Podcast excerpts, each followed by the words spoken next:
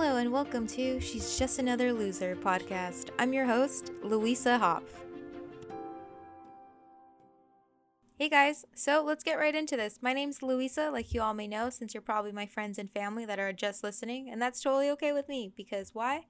I appreciate you guys. I want to say thank you to everyone that's listening, and if you don't get all the way through, that's fine with me. That's not a big deal. At least you tried.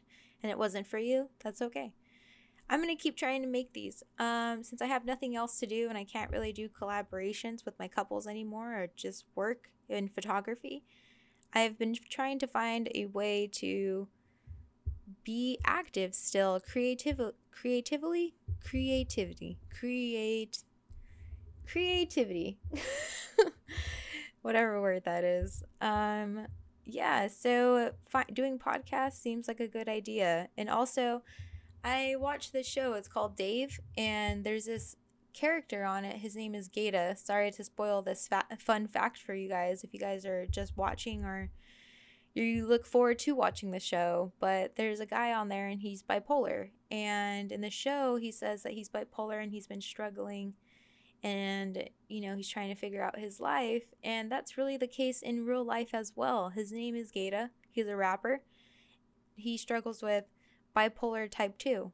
And that really reminded me of me since I also struggle with bipolar type 2 and I'm also a creative I'm also a creative person that just struggles with art sometimes and doesn't really know where to go and what to do and sometimes your medications bring you down. So I thought it would be a good idea to read a passage from She's Just Another Loser or the what I used to call it is she's just another fuck up.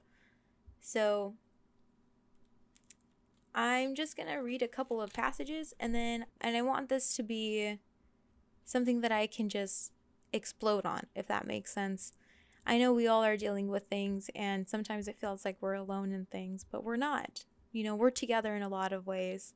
Just like this quarantine, we're in it together.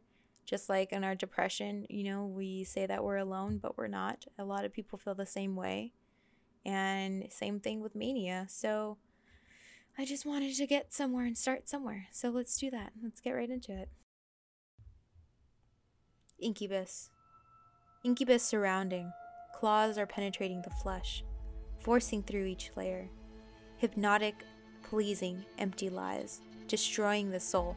No movement, plugging into their conviction,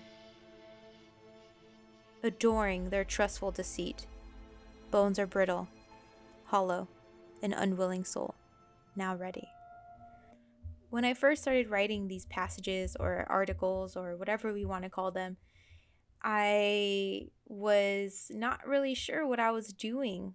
I just had all of these emotions that I needed to get out and just I would write it on receipts and napkins and papers that I could just get my hands on. Sometimes I would just write with my fingernail just on a receipt just to write down everything that I was feeling because I couldn't find a pen fast enough. I felt like my words were leaving my body if I couldn't catch it in time. And then I would have a major panic attack and I couldn't grasp what was going on.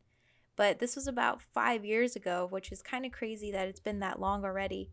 But here's a here's another passage that I wrote. I said, "This is day 42. I am a failure. I can't today. I'm sorry. I'm a disappointment to myself." I find this one the most interesting out of a lot of them because I say I'm sorry to myself. I'm so sad that I apologize to myself. I find that to be so incre- so crazy. I'm sure we've all been there where we have to apologize to ourselves because we don't know what's going on in our own little lives or our own little head, you know, that we are like, we can't feel this way. We're sorry, we're sorry, we're sorry. We don't know what else to say.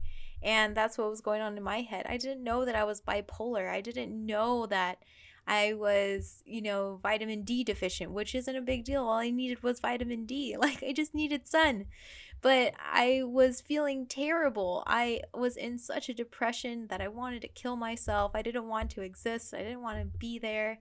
But then there was days where I was just so excited. I was on the go. I was creating. I was creating popsicles. I was creating this new work. I was creating my incubus work. I was creating all of this stuff. but it was going nowhere. And that was because I was so stuck in my depression that I had nowhere else to go. I was just digging myself deeper into a hole and I couldn't see that. So I encourage you to, if you are feeling stuck and if you are feeling run down and if you are feeling sorry to yourself, take a step back and write down what you're feeling and then read over it. Don't push it away like I did. And then read it five years later. read over it and see what's really going on in your head. I just want to say thank you again for listening. I know this was short, but it's something that I just want to start and get myself into. The next one will be about how I figured out that I was bipolar and where I went from there. Okay? Awesome. Thanks, guys.